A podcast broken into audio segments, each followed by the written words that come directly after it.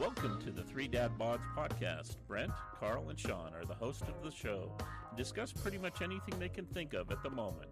You may not be overwhelmed by their intellect, but you might find them entertaining. So if you resemble the title of the show or someone in your life does, then kick back and listen. Now stay tuned. Three Dad Bods is next.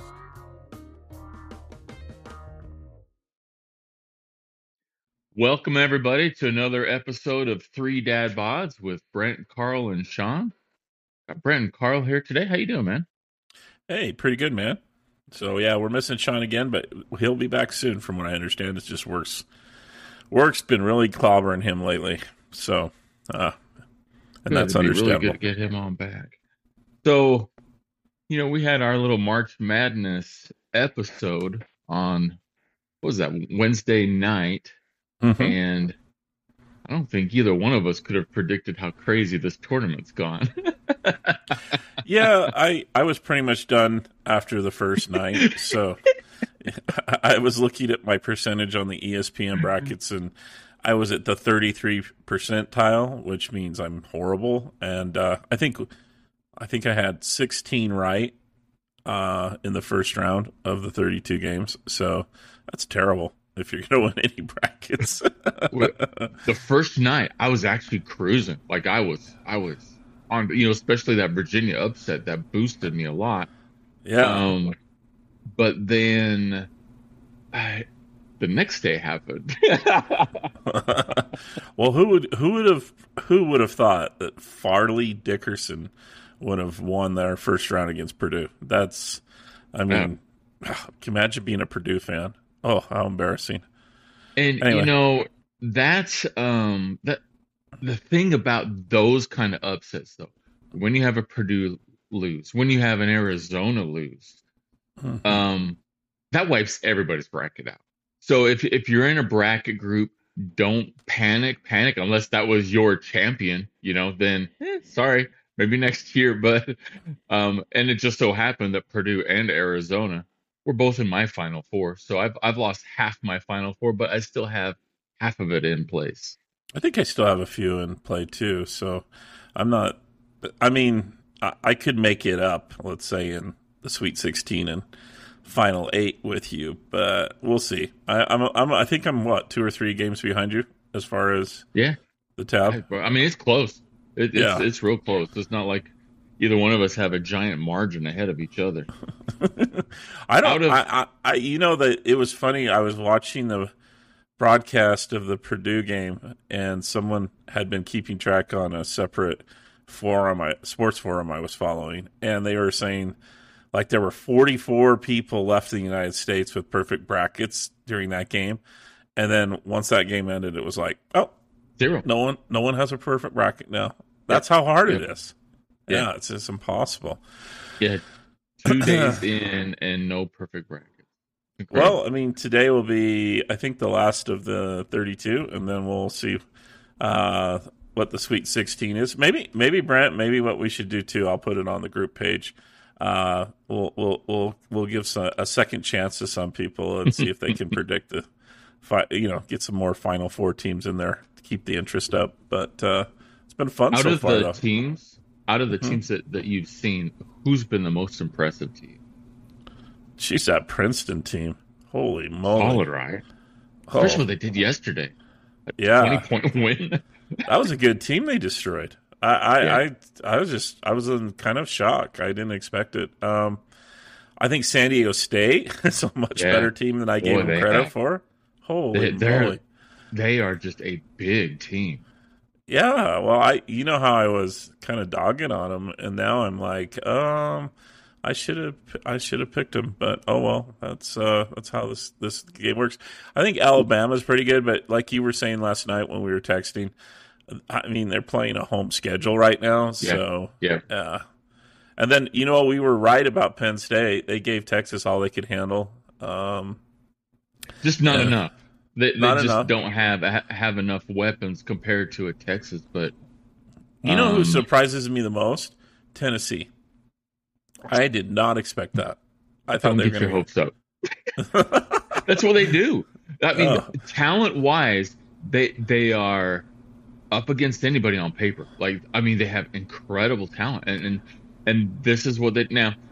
That game against Duke yesterday is the first time they've finished off a game in the last four minutes in God, probably like the last fifteen games. Oh wow! They, they were up by twenty in that first round game, and then all of a sudden it's a three point game. It's like, oh, here we go again.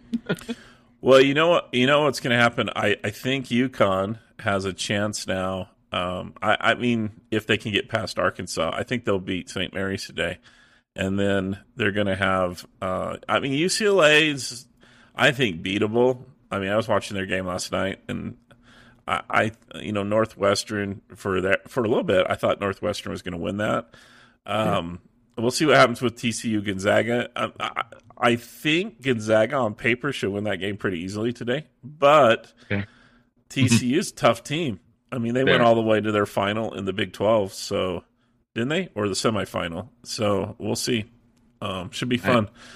Um, anyway, so we're we got a good start to the NCAA tournament. Just like uh, this, this, this March Madness has been better than uh, March Madnesses I've watched the last few years. So I'm, yeah. I'm more into it this year. Maybe it's because we have a wager going, but uh, it's been fun. Yeah, but there's been some great games too, though. I mean, it's yeah. it's hard not to enjoy watching good basketball. And when you see these teams like Fairleigh Dickinson and and you know just uh, you know Princeton, I mean, it, good basketball is fun to watch when you don't have a bunch of one-on-ones and and you've got a group of guys that work together as a team and well you know it's been good watch you know here's a here's one that i think could be if you're saying Tennessee shows their true colors soon.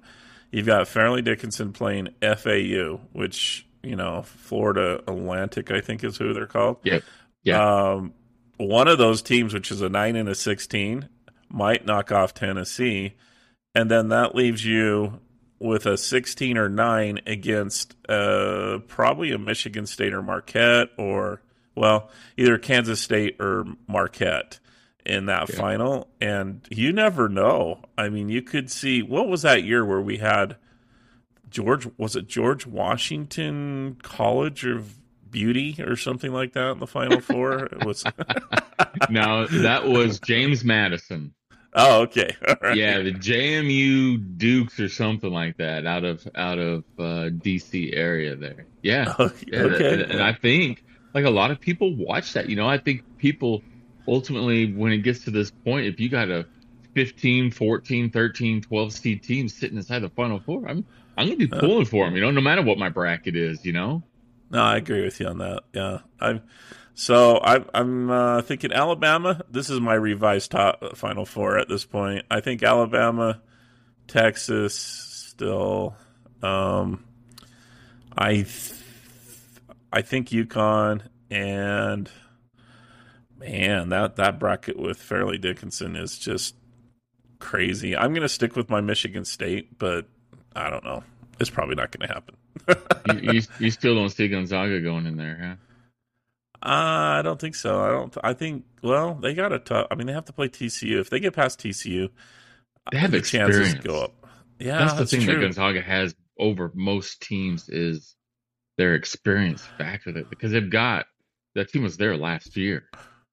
Well, I, I, you know what? I gave St. Mary some credit against VCU, but um, and they could beat UConn. I mean, St. St. Mary's looked really good in their first game, and they looked good in their conference tournament. I mean, they destroyed my poor kittens, and I hmm. think the, I think they could easily too uh, beat Arkansas, and then you could have a Western Conference uh, final with St. Mary's and Gonzaga, and Gonzaga would win that one. So, uh, anyway, it's been fun. So I'm sure people are sick of us talking about basketball. Yeah. How, how, about Bill Musselman taking his shirt off there at the end of the game? Wow. Uh, Dude was... is our age, and he's and he's ripped with them abs, man. yeah, uh, maybe the ladies like that. I, I I was a little uncomfortable, but you know, other than that, I, I kind of you know, I did admire though that he he kept himself in shape, and um, I definitely don't look like that though. So, so, but you know, when I was, you know, not sitting there staring at him or anything like that, but you know, I was just kind of thinking, you know, like it, it seems like, and and to kind of segue into something else here, but it it, it seems like the you know you're 53, I'm 52. Mm-hmm. Um, I remember as a kid, like 50s was that old man, grayed hair, walking with a cane, just, you know, almost retired.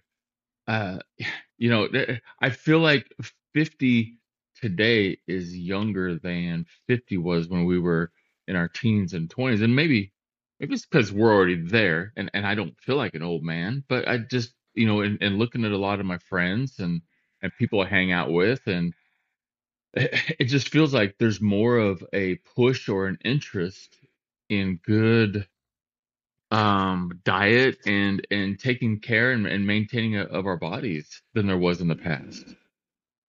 I think to a certain extent that's true and then i look at a lot of the younger folk and we have some major obesity problems in the united states.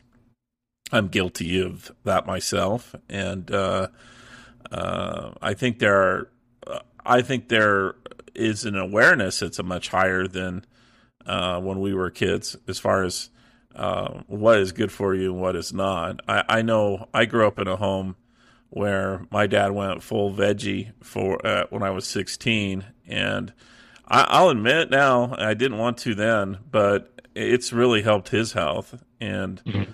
uh, that, I mean, they're they're kind of like part veggie because they they'll they have cheese and milk and and even now to this day they'll eat a, a fish occasionally. Uh, my mom and he, but uh, I love fish, man. I, I love seafood. I he, I honestly could give up regular meat and eat strictly seafood. I really could. I, I of I agree with you. I love seafood too. I think one of the things with my father is he he found out well, his mother died at 50, pancreatic cancer, my grandmother. Oh my goodness. Wow. Yeah, and and then his brother died in his early 50s, a heart attack. He had one of those uh, um, sleeve operations. He's pretty heavy, and he lost it all. But uh-huh. he was kind of an idiot. He would um, push, so he would push his. Op- he, so he would go in. He had it like several times. So he would go in get the operation, lose 80, 90 pounds, then p- gladly put it back on again, force his stomach to increase in size again. So he did that cycle once or twice, if I remember right. And then the second time, and he wasn't eating anything better. I mean, he was continuing to eat garbage. And uh, one night he got unlucky and got wedged in between the toilet and the uh, bathtub. Oh, and his, you know, 110 pound wife was not able to pull him oh, out. Lord. And so when the uh, paramedics got there, um, you know, he hadn't had oxygen in his system for they don't know how long. And so when they got his heart beating again, um, you know, his brain had sw- swollen, and so they couldn't. You know, he, he was done after that. And wow. so, yeah, so it's you know, I mean, so there are a couple young deaths in that line, and so he went. He found out he had pancreatic cancer, or not pancreatic, uh, prostate cancer, or his PSA levels were really high. Yeah. So you know how my dad is. He went on.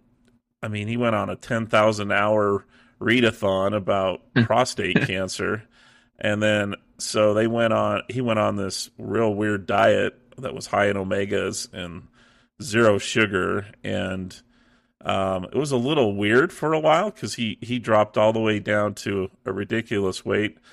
But yeah. um, you know, a couple years after he first found that out, he was going in for another procedure because he had a hernia, and the doctor did a blood uh, draw on him, and he said, "Man, you've got the you've got the uh, biomarkers of a thirty year old."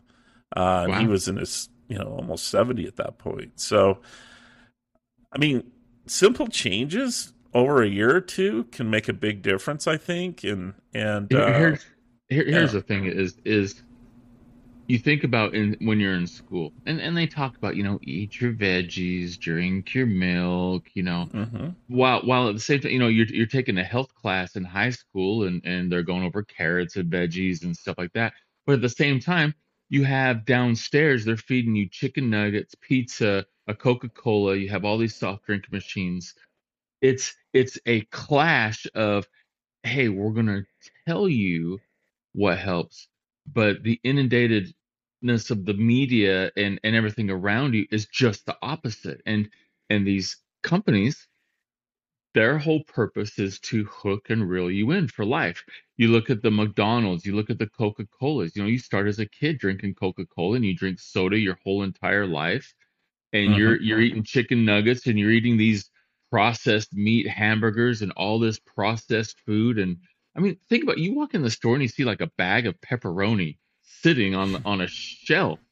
How is that healthy? It, it's not. And and so you know during your teens and your 20s and and your 30s you're just polluting your body with this stuff that you're driving by and you're seeing McDonald's, quick food, you're seeing Arby's, quick food, you're seeing Taco Bell, quick food, where the hmm it, it's not really nutritional food for your body, and and your body becomes addicted to this.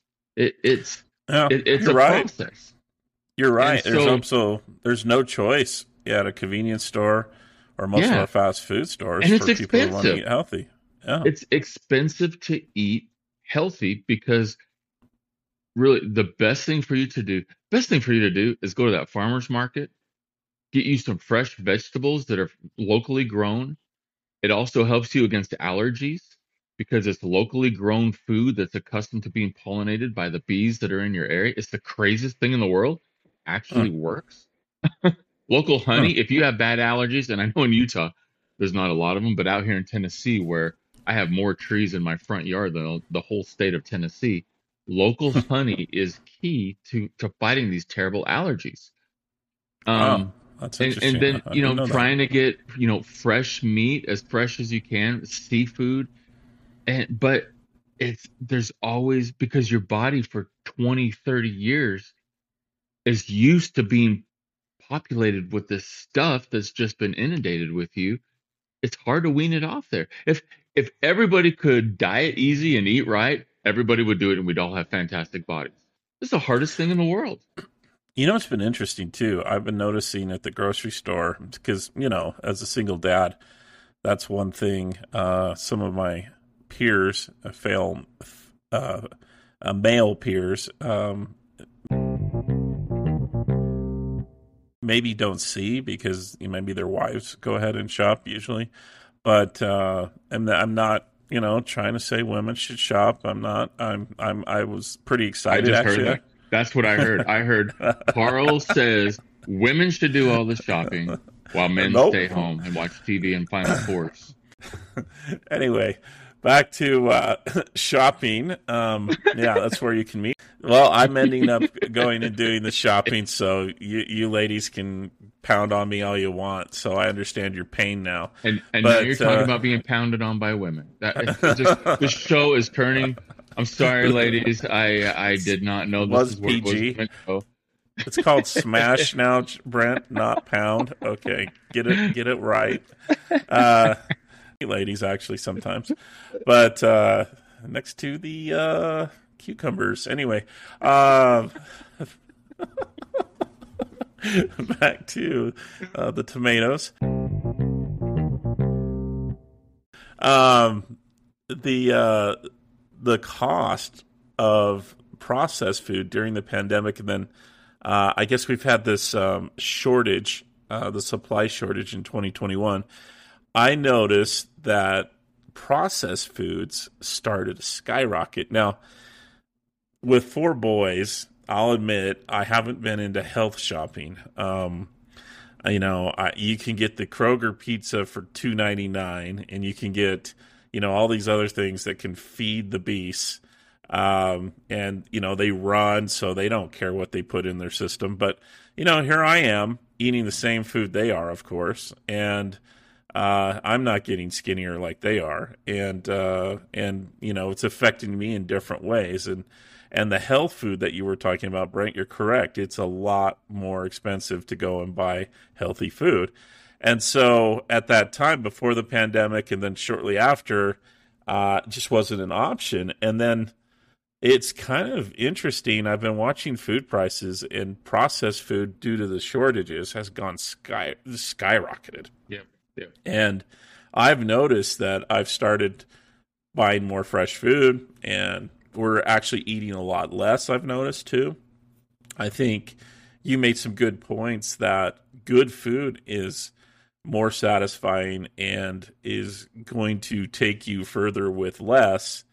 And so maybe it's just a, a kind of a mindset that we've got to overcome um, you know, we we can't feed our family on what mom was doing back in the '80s. Um, right. You know, she she she. I mean, I remember my mom would brag about. Well, I mean, not brag. She'd complain, I think. But if you're looking at you know five kids and LDS families, Utah families, it's it gets a pretty pricey, and so she would spend 100 150 per week. Yeah. And so I kind of took that as a measuring you know me- a metric you know as i got older that well man if i spend more than 115 a week that's a little too much. And um and then you see guys in front of you at the grocery store spending 250 you're like wow that's crazy. I have a challenge uh, for you. Yeah. for you and, and for anyone listening. Next time you're at the grocery store okay um look at eye level. So look straight across. Look what is in your eye level on the shelves Okay. Especially on the ends of each aisle. All right. You're going to notice the straight up brand names, the Keeblers, the Nabiscos, the Kellogg's, the Coca Colas. Oh, yeah. It's right at eye level. Absolutely. And it, it, it is absolute product placement inside of grocery stores on what they want you to buy. Then look down on the bottom shelf. I- I'm telling you, if you did your shopping off the bottom shelf, you would be healthier. I'm telling you that right now.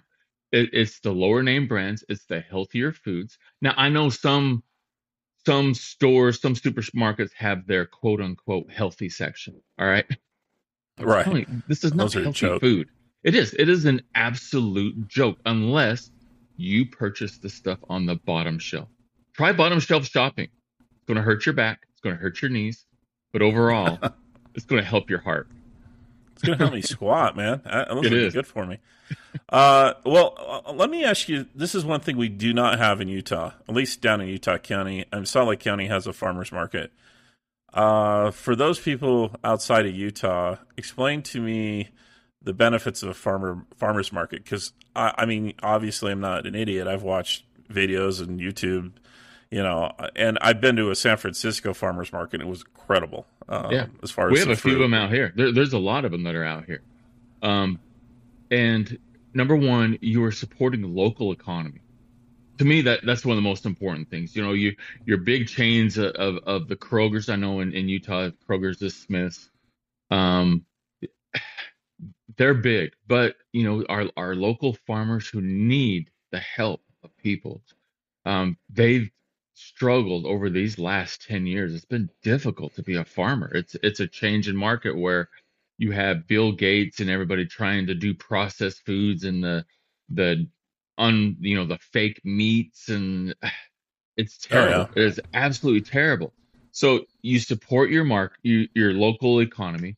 And then the other thing is, as I mentioned, it's a healthier food. There's no chemicals sprayed into it. It's fresh food that's for you immediate to eat, put it in your fridge, eat it in the next couple days. You're not going to buy farmers market stuff and then eat it a month later. It's not how it's going to mm. work because natural food has its process of it's still growing and then it's going to spoil. You know, buy it for like, you know, a, a couple days. You know, maybe go to farmers market twice a week or something. But the food's healthier. It's going to help you with with allergies and and you know things that are around your area. And then I mean, it's just it's helping our people out, those around us.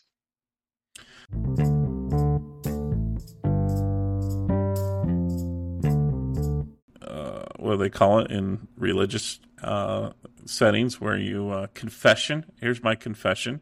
Hmm. I think I'm lazy. I think that's the biggest thing. Um, convenience food is called convenience food for what reason? Quick, yeah, quick. Yeah, quick, you want it now. You want it now. You don't want to wait. Yeah, and and I think I think you get into well, okay, I, and and I'm going to talk a little bit. Uh, you and I have con, kind of gone down two different health paths, and I, am trying to rectify that on my end. But uh, when I was 45, um, I was overweight, but uh, not at a point where it was causing me physical issues. Uh, then I got a job at you know where I'm at now, and basically it's sitting all day long on the phone. Desk work. Desk it work, is the yeah. hardest thing on you. It really, especially the older we get. Yeah, and then they well they feed you. They have a cafeteria, and then also they have free soda, which um, unfortunately I have an addiction with. A Dr Pepper. I've got one sitting right next to me, so this is a great subject today. Uh, but one thing after COVID hit, um, then I was working at home, which is even worse because instead of walking down to the soda fountain or to the cafeteria or outside to my vehicle, I walked 15 feet down to my desk and got on the phone and started making calls all day. And the biggest exercise I had at that point was walking to the fridge and back. Uh, so uh, I did notice after COVID was over uh, that my well, and I hadn't been working out either. So just just doing everything that I shouldn't do. I mean, there were some other emotionally issues I was dealing with as far as depression, but uh, when you combine that plus your age, uh, I've noticed that it's had a quite an effect on me. And so, even though you know you tell yourself, "Well, I'm not eating very much," but what are you eating? What kind of stuff are you putting in? And then um, and and then what are you doing as far as physical activity and everything else? And, and it's a it's a downward spiral I've noticed because you have less and less motivation and strength to deal with. Oh, I got to go work out now. I've got to go walk two miles, or I've got to go swim uh, half a mile. And I haven't had that motivation because you know, man, my feet are killing me, or I'm yeah. super tired yeah. after work. It's draining. Um, and I never and felt that way that, when I was forty. And, and when you when you begin exercise, you finally push past that barrier. That all stops. It's, it's this giant wall that everybody has to break through. It's the hardest thing mm-hmm. in the mm-hmm. world. Well, I've noticed one thing, and this is usually the mornings where I skip breakfast or um, I don't put too much in my system. In other words, I, I keep the calories low. Uh, I have a lot more energy. And you and I have been uh, kind of chatting over the last six months about something you've been doing really well. It's been intriguing. I'm starting to dig into it a little more, and that is uh, intermittent fasting. Yep. Uh, why don't you go ahead and yeah, why don't you go ahead and tell us a little bit where because you had a health kind of crisis too a few years ago, right? Yeah. And yeah. you you worked with someone in our audience, possibly. I don't know if he listens or not, but uh, and then also some other trainers too locally, right? And uh, tell us your story. What what was what was the physical issue, if you if you're okay with talking about that, and then uh, tell us kind of a little bit the story of what you did with intermittent fasting and working out, and how you basically healed yourself, right? I I was overweight. I mean, I, I was right. sitting at 280, 285 pounds. My knees wow. hurt walking upstairs. I was winded everywhere I went. I was tired all the time. Mm-hmm. And I really, the beginning for me is that I was really lucky to find a good physical doctor. And I hope everybody who's listening has one because I think we all know there's those doctors out there that only care about giving you pills. Um, moving on to the next thing, you take this pill, and then you're given this pill to counteract the actions of that pill, and this pill, and that pill. And uh, before I get into it, I got to tell you about my doctor. I'm not going to mention his name, but I've been with him for probably about 16, 17 years. When I first met him, I thought he was gay. I'm not going to lie to you he had all the attributes of, of being a, a, gay man. And for me, I was cool with it because I knew one Even day the bend have to and cough. exactly. I, I knew that that if when that moment happens, I would rather have a gay man doing that because he's going to know what's going to make it more comfortable. So I was cool. That was honestly my philosophy on it. So so for years, I thought he was a gay man, and then one day. I go into the doctor's office and I'm sitting in the patient room there, and there's a picture of him, this lady, and these two boys. And he comes in and I look at him, I go, Doc, who, who's this? And he goes, Oh "Well, no! my, my wife and kids. And I was like, I thought you were oh. gay. Like, Oh, I felt man, betrayed. I felt betrayed. Oh, So my that goodness. ruined my philosophy. But however, Your wife wasn't Uh, with you, was she? Oh, please Do tell me she wasn't. she was not, but she laughed when I told her he's not gay. Um, but but I will say though, skin. the absolute best doctor you could ever have. Um, so he comes to me, you know, and every year I, w- I would have my blood work done, and like I was a walking block of cheese. My veins were cluttered. My triglycerides were through the roof. Wow. My my uh, cholesterol level was at an unheard of rate, and I was 46 years old. I was sitting in his office, and he looked at. He came in and he looked at me with the results. He said, "Brent, I'm going to tell you this. If you continue what you are doing, you will not make it to 50." And wow. that scared me. Yeah. That absolutely scared. I had a young family at the time. That is a real punch in the mouth. And Mm-hmm. so I was like, I, I didn't know what to do, you know? And so you start Googling and you, you're looking at this diet and you're looking at that. So I started working out and I went to the gym. eh, Like I went to the gym every day. I went to the gym every day at lunch, not really knowing what I'm doing. I was just going to the gym.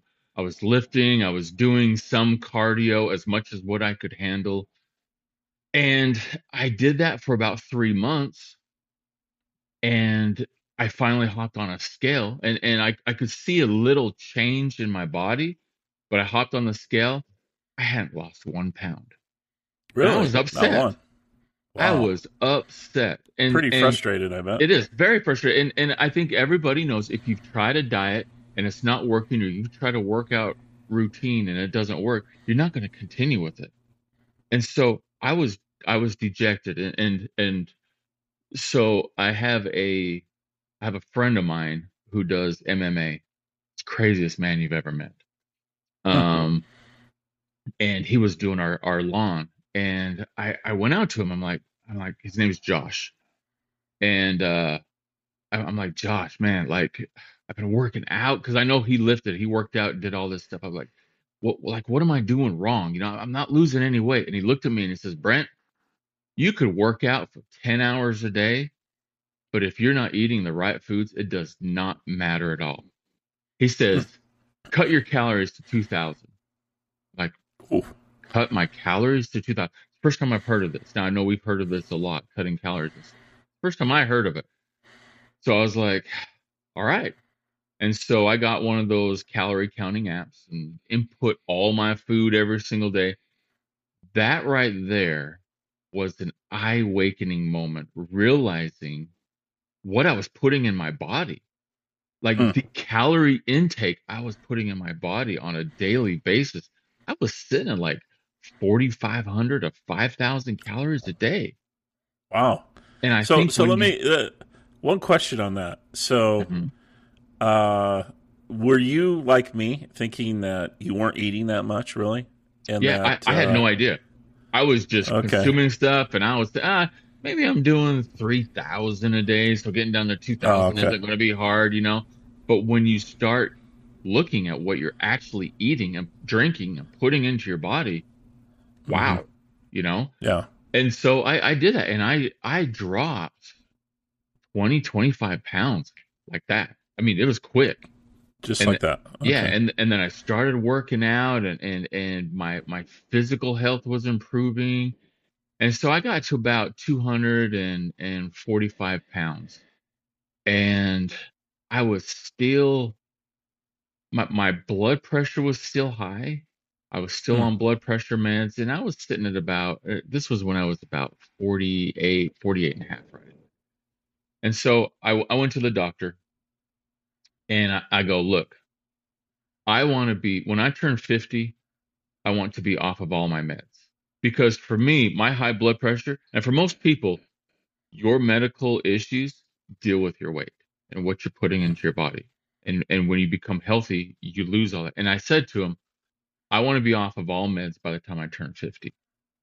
Now, Mhm. I don't know many doctors that would look at you and say, well, I, well, actually, I, I know most doctors would look at you and say, "Eh, no, you're on it. You're gonna have to take your meds, and you know, you're, you there's nothing you're gonna be able to do."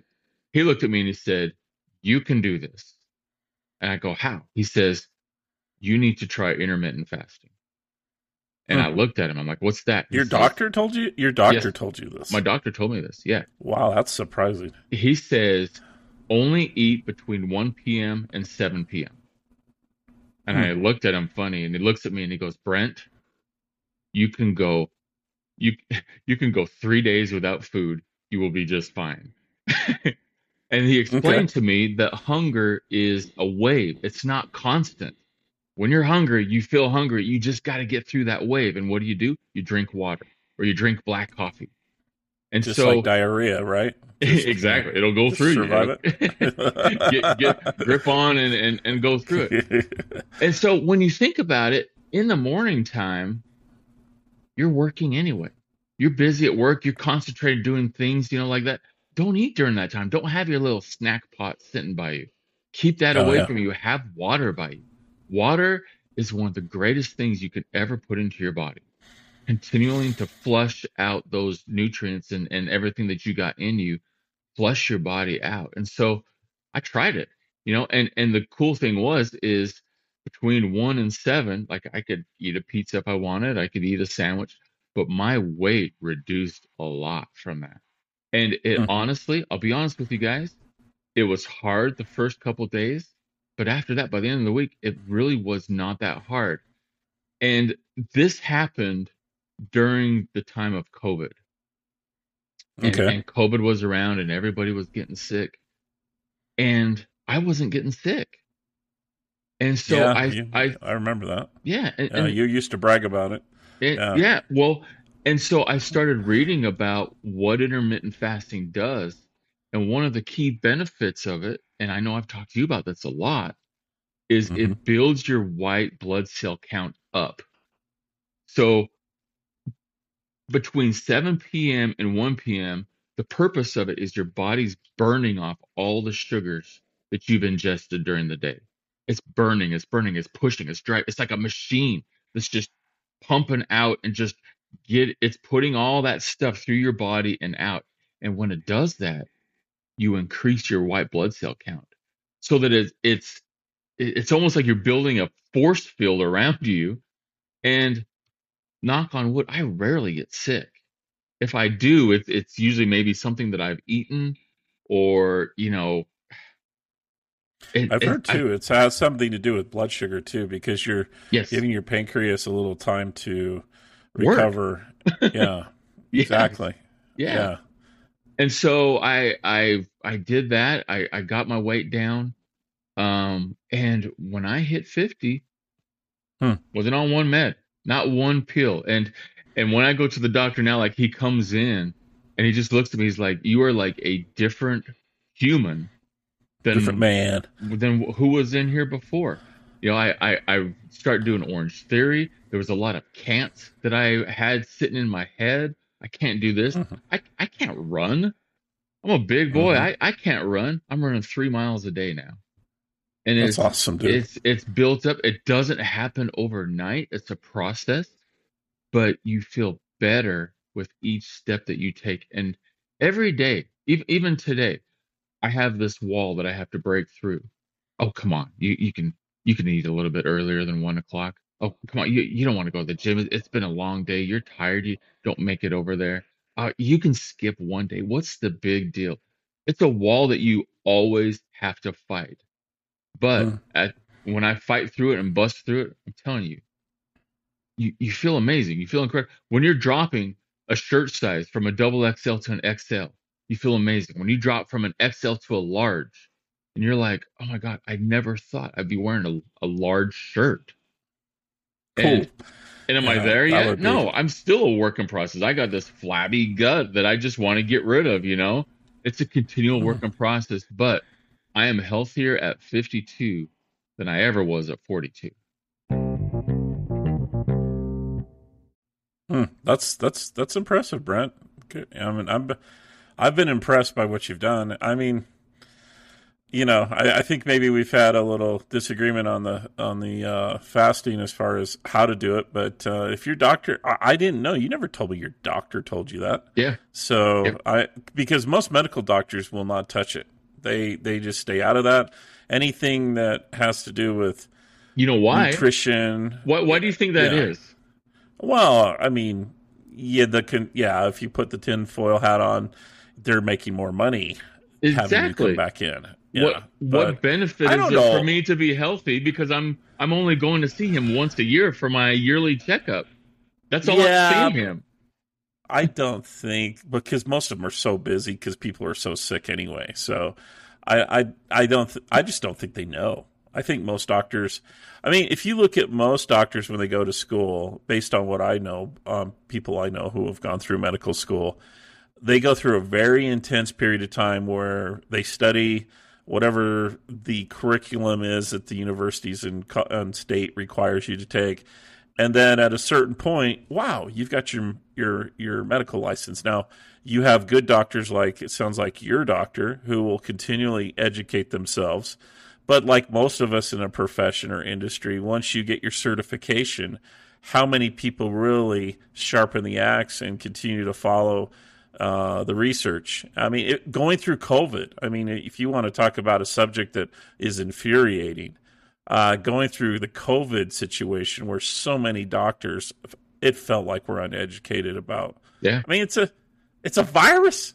It's something our bodies for gener- or eons have dealt with. Um, I mean, You You've gotta have a doctor vaccine? COVID? You know what he yeah. What did he say? Yeah. First of all, he told me not to get the vaccine, which is the best Smart piece of advice that I've ever had. He says, Brent, Yeah. don't get the vaccine. It has not been tested. I don't feel comfortable with it. I don't recommend people Good. doing it. The second, Wow. we get sick. We. There are there are fifteen hundred viruses that we come in contact with every day, and when you lock yourself into a place and you separate yourself, you your body gets away from that, and you don't continue to build up these defense mechanisms that are inside there. Um, you know, but before we continue going down there too, let me just say one other thing. Intermittent Right. fasting is not for everybody. Dieting is not for everybody. Certain diets are for some people and they work. If it doesn't work for you, move to the next thing.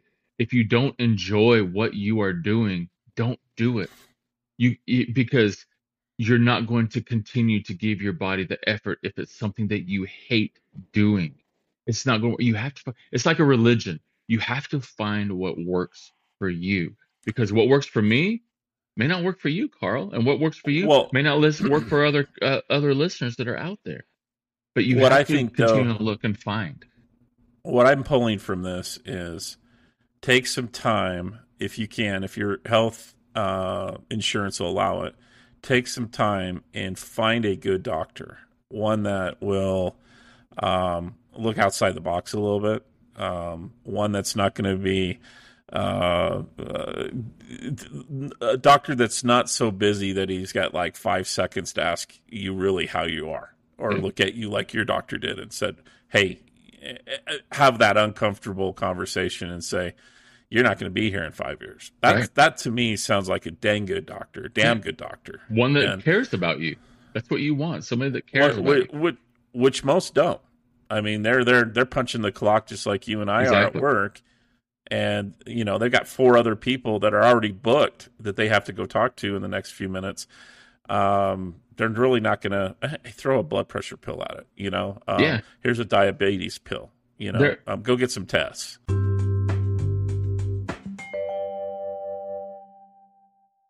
There are You three things, three things that are key to good health. Number one, diet. Duh. No brainer, right? Number two, right. exercise.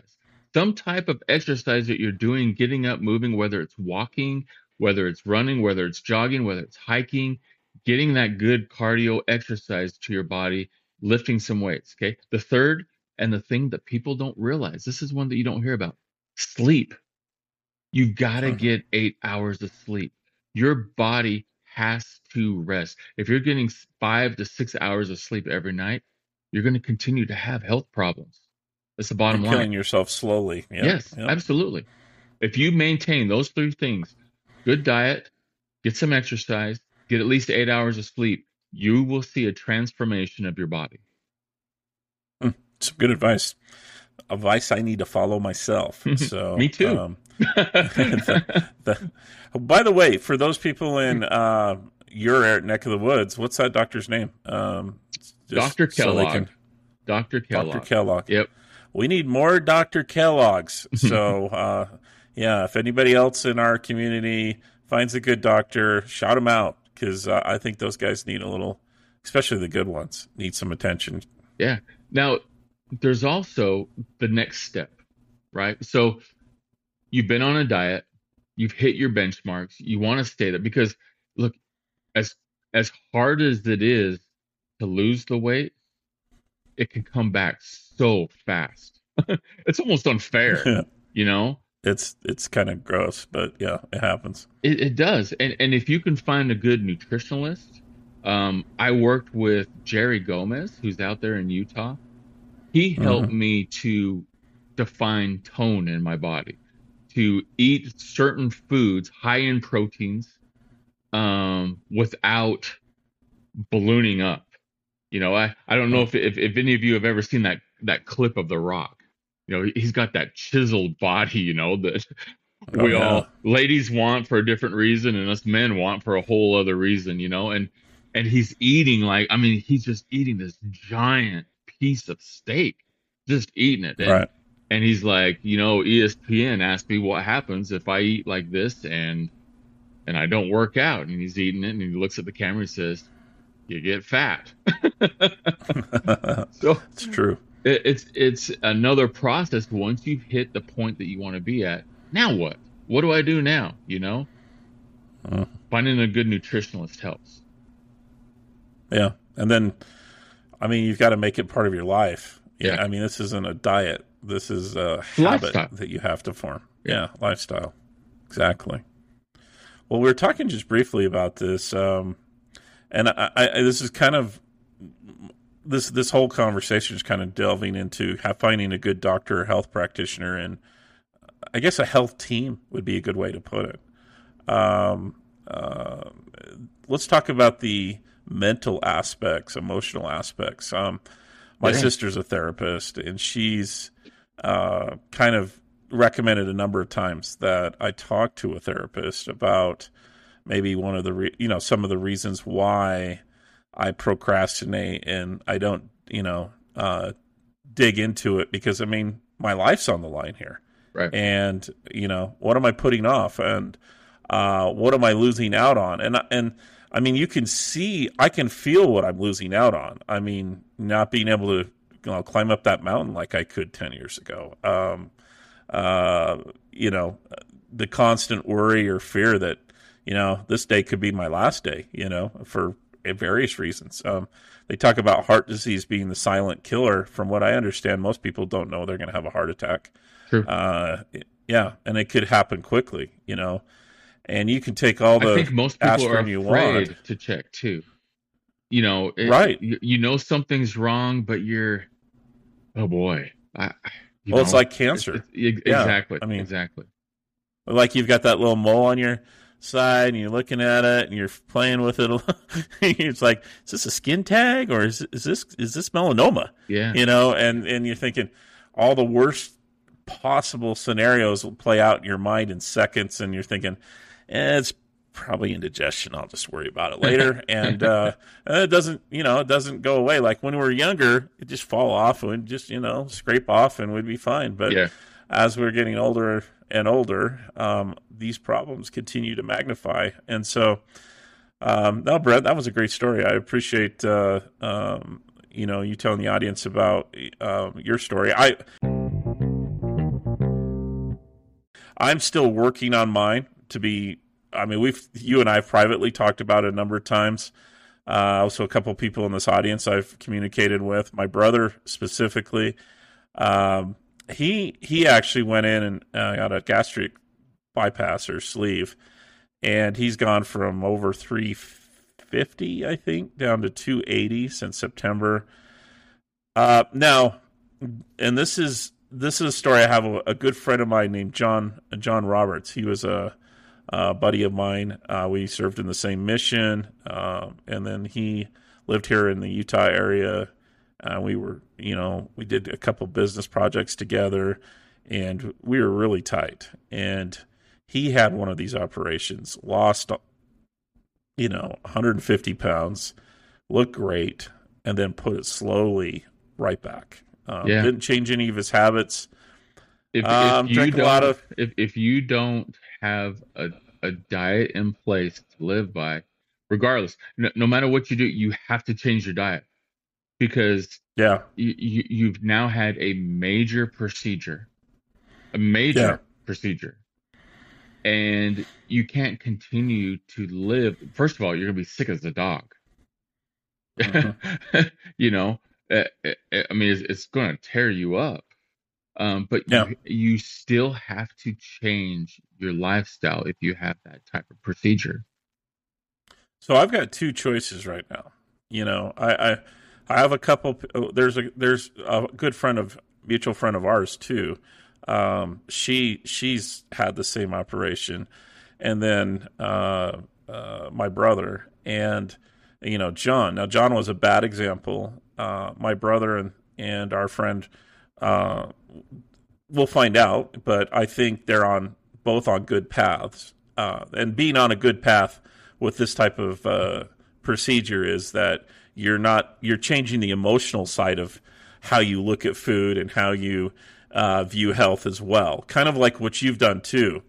So i've got a i've got a choice here. I i can and i'm thinking right now i'm leaning towards uh, intermittent fasting and getting involved in a workout plan because the way I'm kind of looking at it is this. I've got to create a habit anyway, and it's got to be something that's a lifestyle.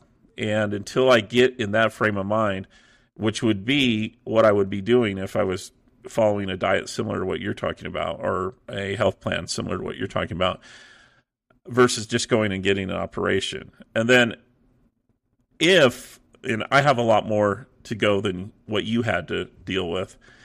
If though, uh, you know, I, I approach your your path and I come to a roadblock or a point where I will need the operation to complete it, at least I'll have that habit in place already, that mental, you know, mental state of mind that I'm stronger than the what I put into my mouth. That I won't let emotions and how I feel at the moment dictate what I control as far as what I put into me.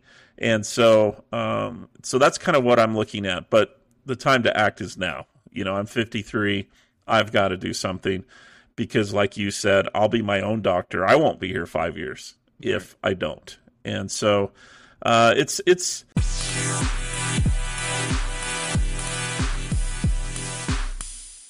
it's weird at, at our age now. I, I you know it's funny. I was I've noticed with our parents' age, um, they either survive their health crisis because I think when you hit middle age, a lot of people go through this. We're not the only ones, um, and you can be skinny, fat, um, you know, any shape. Um, it's like you, cancer hits a lot of people too at our age.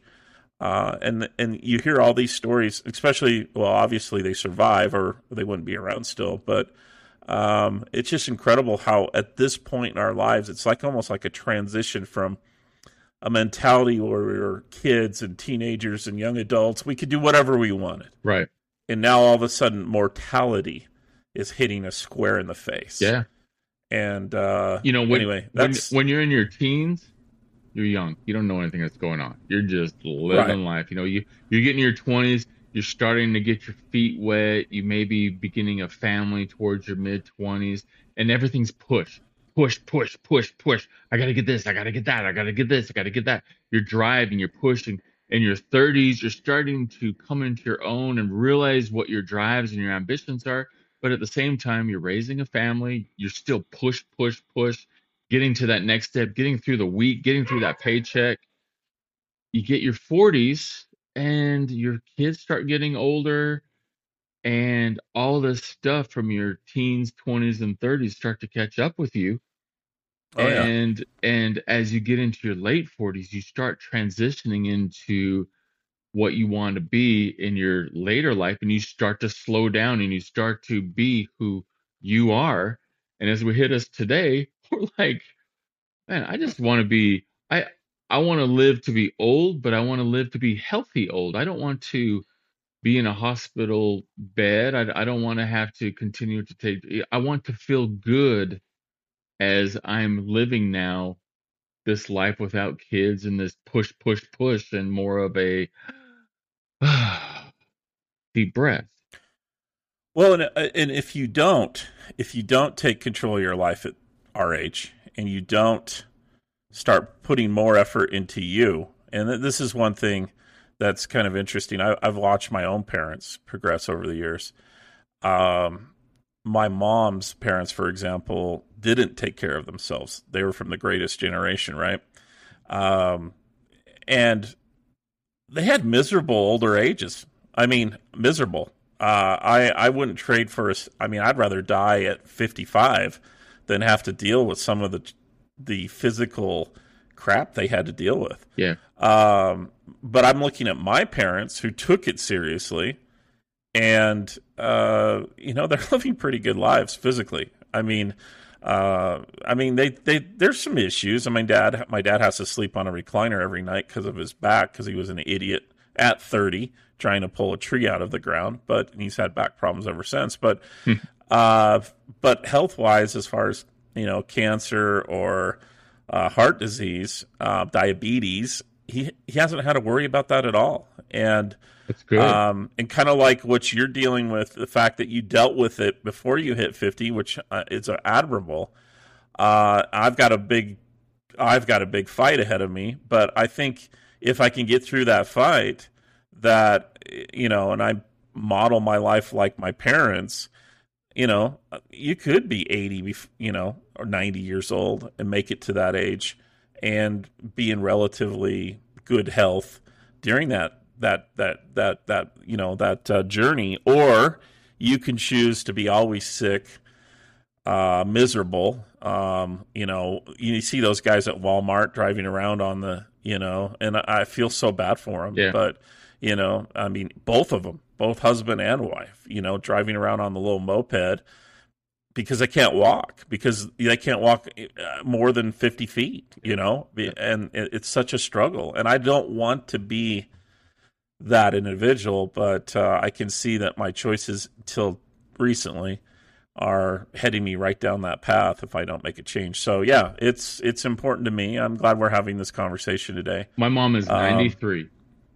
yeah her body is as healthy as can be it's it's incredible like she walks around she gets right now she's 93. You know, she's, she's not running marathons or anything like that, but it it amazes me how well and that she you know lives her life. Now, she's had some memory loss issues, and so what this time has done for me is because my, my mom has always eaten well. She's always eaten veggies. She's always, you know, done stuff. But with her memory loss issues, it started it's another path now that I've started looking down to see, all right, what are the things that cause memory loss? You know, what are some things mm-hmm. I can do right now in my 50s? Hopefully, it's not too late to avoid doing that because I, I think as many people in our audience might have loved ones who have gone down that path. It's a difficult, difficult path. It, it is, mm. it, it's very, very hard. And so there are two things that stand out. I mean, they stand out like a sore thumb. Carbonation. Mm-hmm. Carbonation will cause Alzheimer's if you continue to drink huh. it. Red meat, an abundance of red meat will cause Alzheimer's. If you can reduce those, you reduce your chances of so many things. Not only Alzheimer's. Also sugar. Part. Well, yes, I've also heard sugar. too sugar too. Yes, Yeah. sugar plays a very large part because it's it's sugar goes into your brain, swells your brain. It's It's kind of poisonous, really. yeah, it is. but uh, but we continue to pour it in our systems. So, well, I mean, if you look back, I mean, years ago, did they have Alzheimer's? I mean, they might have. I mean, you know, eighteen, you know, eighteen hundreds, seventeen hundreds.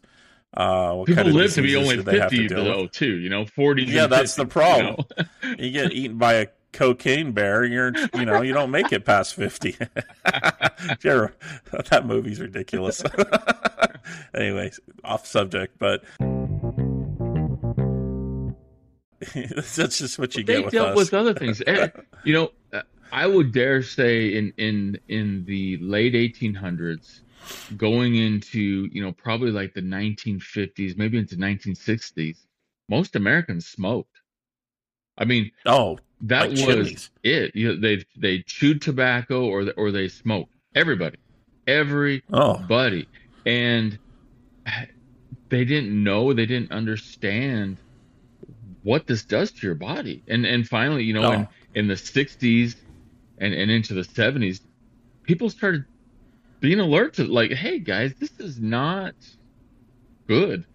And and the buyback was tremendous. I mean, I don't know if you remember Karl growing up, but like we would always see commercials on TV for for smoking, you know, or or Mhm. you'd e- even I, I there were newscasts where Walter Cronkite had a cigarette and was it was just common practice. And well, and you, you'd go into a restaurant, even in Utah, and I mean, tobacco smoke is so pungent yeah, that um, you know, I mean, even if you're around someone in their car or vehicle, you're going to smell like smoke the rest of the day. So tobacco, just nasty. I mean, I know you live in the South, and and uh, that's how everybody a did lot of the here. uh, everybody dips. Yeah, everybody. but it's, it's Uh, but it's part of that whole you know their their family dipped and their family you, you- i mean it's just that's what you knew that's what you grew up with that's what you do Well, I think the one thing a lot of these younger kids need to realize is marijuana. Maybe it's not tobacco, and maybe uh, you feel like, well, it's medically approved in some cases. But those are for people usually who have cancer who are dying, and it, it alleviates pain. It's not something to be consumed on a daily basis. I mean, it might help in certain cases with people who their doctors prescribe it, but um, for recreational reasons, um, you know, things aren't really meant to be burned and consumed in the lungs um, on a regular basis. I mean, just keep that in mind. Yeah. Um, too much of anything, and I'm not a believer in uh, making drugs illegal. I'm actually more libertarian in that regard. I actually think they should be legal, but um, I think also though, you know, there needs to be some sort of uh, common sense uh, when it applied to drugs and pretty much anything we put in our bodies, right? i want a cd cbd bath bomb because my body always aches. like i don't know if you've ever after a workout like your back's hurting or your knees hurt and you throw some of that cream on it stops it just Right. like that you know i need like a bath bomb i can just put my whole body in you know oh Well, that was that. That brings up a good point. One thing that really now irritates me a little bit when I look back in the '80s. You know, a lot of things about the '80s I like. You know, and I brag to my kids about how great the '80s were. But there are some things like, uh, you know, I love Ronald Reagan, but Nancy kind of bugged me, and the whole say no to drugs, and you got the frying pan with the bacon, and you got the egg frying, and that's your brain, you know. And I'm like, this whole the whole thing from the 60s to late 80s where anything involving drugs at all uh ah, horrible you're terrible and it's evil and now i'm looking at all the medical and health benefits from cbd like you're talking about uh, i know someone who does shrooms Yeah, and yeah. they're actually great for listen you know dealing with mental issues Yesterday, Um, um, was listening to a podcast, uh, the Joe Rogan show. Good one to listen to, guys. Um, he had B-Real on there, uh, who's from Cypress Hill, and they were talking about there are actually trained psychologists that sit with you while you while you do these shrooms at a small dosage, okay, and and they sit with you and guide you as to what you're going through and and what they're doing is they're finding deep rooted mental issues and bringing those out. And when you bring those out you become a new person you you get these anger issues that you've had released from you because you've understood what they are and natural herbs you know indians native americans um, have used them for many, many years. There's a reason why. I mean, there are a lot of good benefits. Look, you're always going to have people with all drugs that are going to take advantage of it. Um, you look sure. at the fentanyl crisis that's going on right now, but things that you can do naturally in moderation can have definite health benefits for you. Now, I'm not saying go out there, get some mushrooms, start taking it, and you're going to be cured of any mental aspects that you have. Don't don't do that. Do it right under the guidance of, of of a professional to help you through that. And I think I think the, the our society in general needs to stop the stigma of drugs being bad. I think the younger generations got it right that way. Uh, I think the the marijuana clinics, yeah. and I think the, eventually. Oh, he was taking Mary Jane. you know, like those old fifties right, right. videos and stuff. Look at him oh, yeah. bugging out. He don't know what oh, he's doing.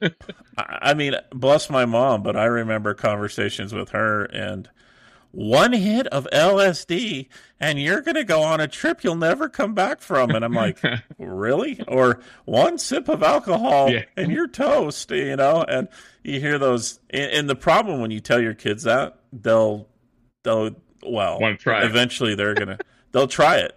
And then they have it and they don't, you know, they're not going down this long trip of, uh, they're not an instant alcoholic and they go, what else does mom and dad not know? You yeah. know, and then the next thing they know, they're trying everything else. And I mean, addiction is something. Sometimes, sometimes you'll have someone that does that. It's very rare. Most of addiction is created over time, though, from what I can see. And, uh, and there's some emotional and I'm going to tell you the worst uh, thing about alcohol. Reasons. The worst thing yeah. about alcohol is the sugar level. No, absolutely. Alcohol is chock full of sugar. So if you want to have a conversation about not drinking, go with the sugar level. Of all the legal substances out there, alcohol is the stupidest thing we have that's legalized. right? I mean, like, if you why think is about that it, legal and poison. not marijuana? I mean, uh, what what's what's the difference? You know? Uh, yeah. Let's yeah, see. Uh, exactly. uh, someone gets drunk, they want to fight. Someone gets high, they just want to eat Doritos and chill. Well, it's just kind of like, you know, I think that's one thing public policy needs to change and and we need to and I, am starting to see it change as uh, some of the older generations move on. Um, I think that you know, it, like uh, ecstasy, that was a it's called M. What Was it called MDMA or something like that? It's it was actually created in the '60s to help psychotherapists yep. with patients. So was LSD and then we we create this war against drugs and against LSD and ecstasy and well what happens well it gets it gets distributed by kids or drug you know unsavory people on the street and then it turns into something that it should have never been turned into if it would have been controlled right from the beginning and kept and, and remained legal uh, I think you what's know, the difference between that and, and Prozac and Valium? Oh, there isn't. In fact, yeah. that stuff is worse. It, it is. A Xanax? Yes. And, I hear Xanax could kill you if you take a full dose if you're not careful. Yeah, and yeah, it, and it goes back to what I was saying earlier in the show.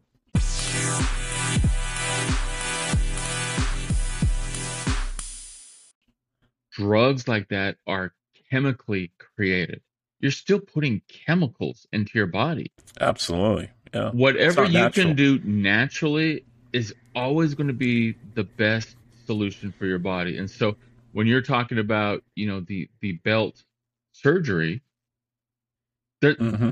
for me that what stops it is the word surgery i'm going to have to put i know you, you you've been cautioning yeah so that's one thing brent and i in private when we we communicate he's been he's been urging me to um, go this route that I'm going to take first, which is the uh, intermittent fasting. But and, uh, and, don't get me wrong, uh, I I know a lot of people have had it and and it's really improved their lives. Uh, do not get me wrong. It's it, it has worked for a lot of people. Um, but I always recommend, and I think you're kind of taking the right angle, Karl, is try the natural ways first. Try doing Mhm. it on your own. Um, not only as a physical aspect, eh, imagine having a surgery and you take your left leg off. I mean, it, your body's Yeah, still missing crazy. a large portion of what you just had removed. And and it's the Well, I know with that. people. I know people having this operation that only have fifty or sixty pounds to remove, and I'm just like, why would you do that for that? Yeah.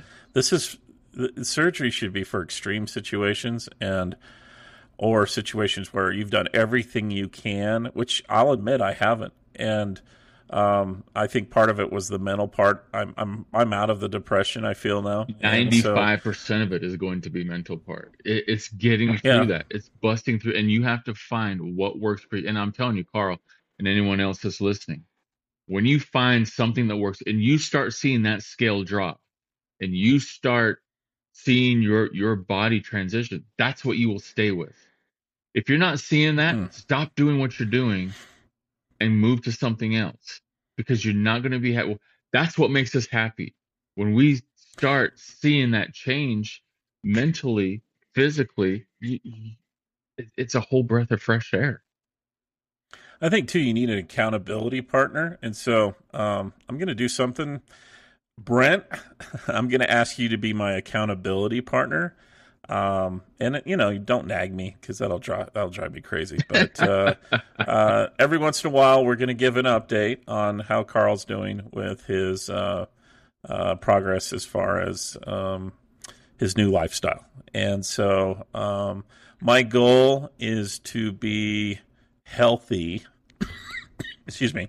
It's not a I number, but uh, my goal is to be healthy and uh, you know at a weight that's appropriate for my age and uh, and and by biomarkers. I mean, uh, and and have a doctor certify that that's the case within the next eighteen months. Um, I think that's a pretty reasonable period of time. Uh, it's it's going to take a little. It's a it's a big project, so it's going to take some time. Um, you know, and, and juggling other things that I have to work with too, as far as career and um, you know, these days we'll talk about it in another podcast, but you almost have to have a side gig these days, and so. Um, So your anyway, challenge- I, is- Your challenge for this Yeah. week, and, and our listeners who are listening, yeah, okay. replace the I'm soda with water. Every time you have an urge for that Dr. Pepper, buddy, it's going to be hard. Replace it with water. So so so this is it right here. At eight o'clock in the morning, buddy, you should not be drinking a soda. Replace know, replace that with water, and you know what? Get those little flavored squirts. Drink Propel, uh, because I can't drink just Yeah. just plain water. I I just don't like it. I have to have a flavored water. Substitute that, and every time you got that urge for that Dr Pepper, substitute. Get it out of your house. Fill your fridge with water. Oh, I have a, be the beginning of I have a substitute.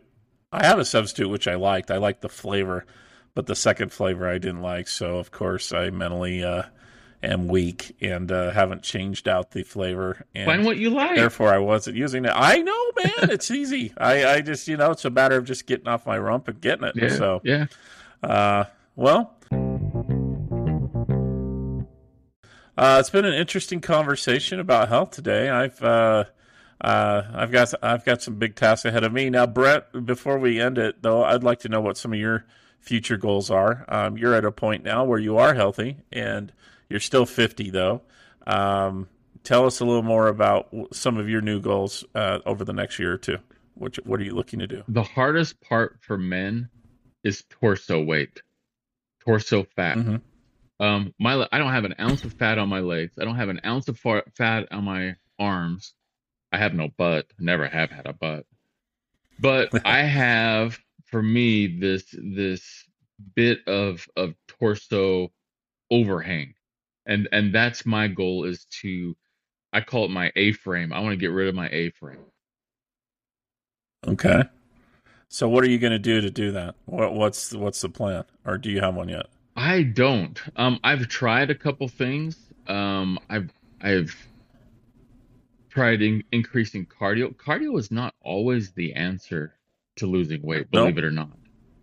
Um, That's true. a, a lot of it is is increasing your core workout, um, sit-ups, push-ups, doing planks, and so I've started to increase that in my, in my workout routine.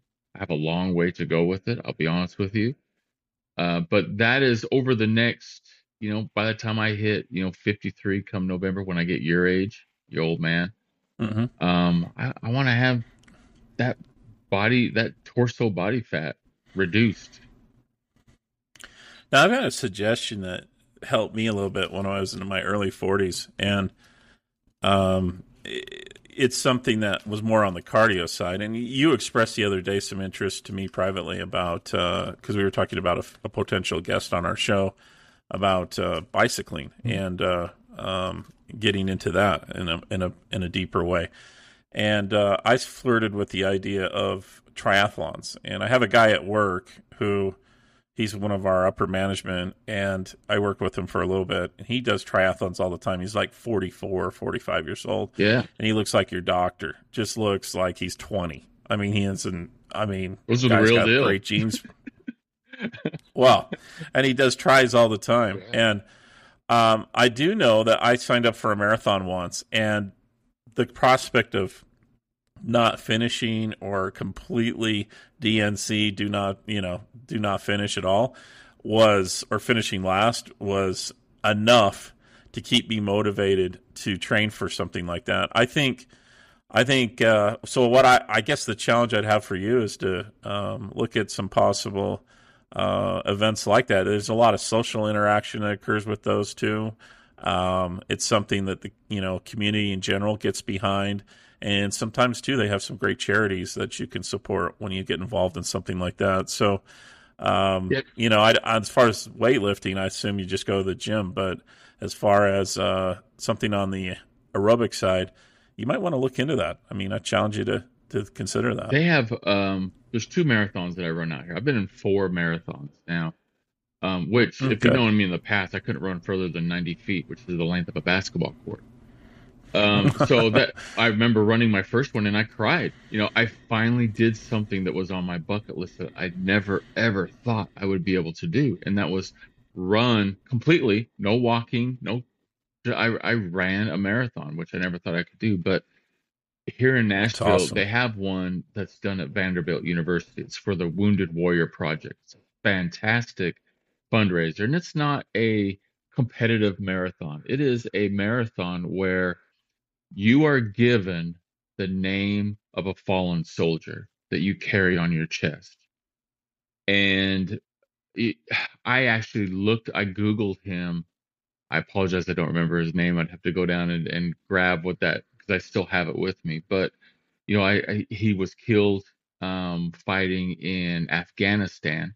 He was from Texas. Uh, saw a little bit about his family and stuff. But everybody has this wounded or this this warrior that was killed in the line of duty and, and money goes towards their family into the wounded warriors project which is a fantastic program and then as you run so first of all the, the marathon course is on vanderbilt's campus. And what it does is it runs through the football stadium. It runs through the basketball stadium. It runs in across their their soccer fields their lacrosse fields runs through their practice fields it runs through a couple parking lots. So it's it's very entertaining as far as running. It's fantastic running in a football stadium. That's awesome you know? It's pretty cool you know. I bet. And and um so it, it's a great visual you know as you're running to take your mind off this oh my god it's so far and stuff but then you are also along the path seeing the names of these fallen soldiers as you're running and it's a real it, Oh, that'd be. That'd be awesome. is. It- It's a very Yeah. surreal marathon, seeing the names of these young men and, and young women who sacrifice themselves in the name of our country. And so, if if you have, and I know they have this in other cities, if you walk it, if you run it, whatever, I highly recommend you find this. It is well worth it. Um, mentally and emotionally, you, you will you will feel a lot better doing that for for a good cause. That's great, Brent. I mean, I do remember too. I ran a half marathon one one time, and uh, I also think too what you're saying or suggesting as far as having a meaning behind it is is fantastic. The other the other is run with someone that uh, loves and supports you. Yeah. Um, and and and you know, at the time, my ex and I uh, were were were fine, and we were running that together. Um, she had run before a half a marathon, and so um, I, I, think it's still one of the better memories I have with her, um, running that with her, and then eh, uh, the feeling at the end when you get to the finish line is incredible. It's hard to describe. Um, in fact, I guess it is indescribable because you you have a lot of endorphins running through you at the time, and uh, just the fact that you've done something you you uh, for probably the last mile or two thought, "There's no way I'm going to finish. Yeah. There's no way I'm going to get this," and you do, and it's just like, wow. Um, yeah. Great accomplishment. Uh, okay. Hey, well, and, you know, we, we both just real mm-hmm. quick. You, you, mentioned having somebody that supports you. Um, I I go to Orangetheory Fitness. Um, I cannot tell you the amazing job that these coaches and the people that go there do. They they support you through everything that you're going through, and everybody has their own levels. Everybody has their own challenges, but it's a community where we support each other. We clap for each other. We have a thing. It's done twice a year. It's called a DriTri. It's a triathlon where you're doing a 2,500 meter row. You're doing a set of 10 exercises that is like, I mean, you're doing like 40 reps of each and then you're running wow. three point uh three point what's what's a 5k you're running a 5k on the tread so it is yeah, a, it is a triathlon with the orange shirt. You do this with this community and everybody's cheering each other on. The coaches are there. They're dressed up. They're encouraging you. They're like go brent go you know. You get done. You get off that treadmill and you're you're encouraging everybody else all the way to the very last finisher who finishes. That's the most important part. It's not the time that you do it in. It's not being the mm-hmm. fastest mm-hmm. or, or the best. It's finishing it, doing that accomplishment. And when you have a community like that that wants you to succeed, it, it, it is amazing. It, and you feel like, I can't let these people down, you know? Hey, if this if if this show takes off someday, we're going to have a three dad bods triathlon. Like that. that sounds awesome, man.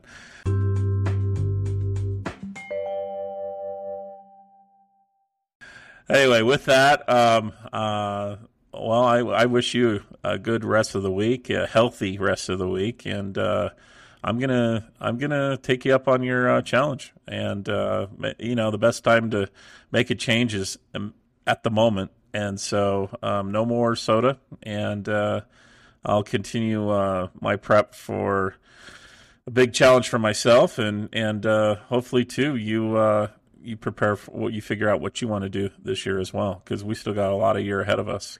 So if I can do it, anybody can do it. I, I promise you that. All right. Well, hopefully you guys have been enjoying the cast. Um, we're we have some special casts coming up in the next uh, few episodes. Um, we're going to continue. Uh, hopefully, Sean will be with us soon, um, and then we've got a, a, special one coming towards the end of April, right? Or, or end of this uh, month, first of April. End of, end of, end this, of month, this month, yeah. yeah. End of this month. Next week, I'll be uh, we'll be recording. I'll be in Birmingham, Alabama. So, all right, all right, good. Well, you give me a travel log when I when we talk next week. So, all right, my friend. Well, thanks again for listening to uh, Three Dad Bods, and uh, I'm Karl, and I'm Brent, and, and everybody, please, you know, plug us. Uh, you know, let your friends know about us. Let your family know about us. Hopefully we are touching on some subjects that can help you in your life and help those that you know. And uh, yeah, keep keep listening, everybody. All right, take care, you man. Take care. Talk to you tomorrow. Thanks for listening to the Three Dad Bods podcast. Let your friends know we're on Spotify and Apple, and don't miss an episode. Rock on.